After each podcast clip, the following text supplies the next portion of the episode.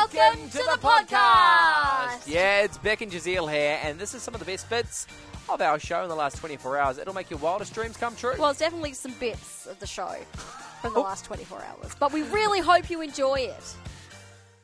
Okay.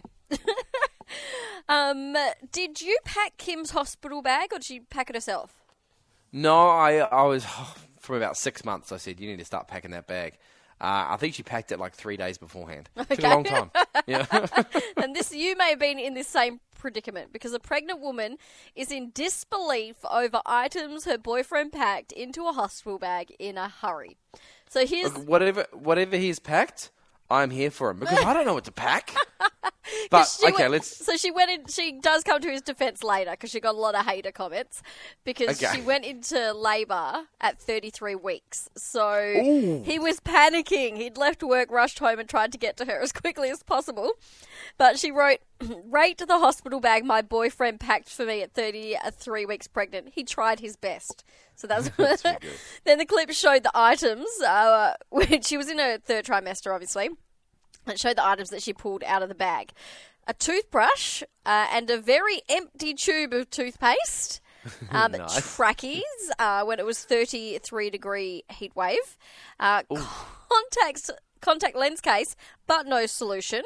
Face wipes Nice. and deodorant. Uh, then he packed his clothes. Uh, so at least Yes. you know she had some shorts and old thongs, which were all too small, and uh, she shared all, of course, on TikTok. Some of uh, the comments shared their their shocking experiences as well. Someone saying, "My husband packed me a denim mini skirt to leave the hospital. There was no way that was going to fit." That's so good. Oh, it's so funny. oh, that's gold. I had a C-section. Yeah, cool. You're fine. Put on this short, tight skirt. You'll be right.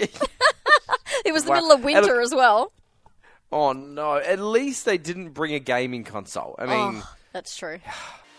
whew, what a hoot that was. That was. Oh, I'm tired just from listening to it. oh, I'm energized. Yeah.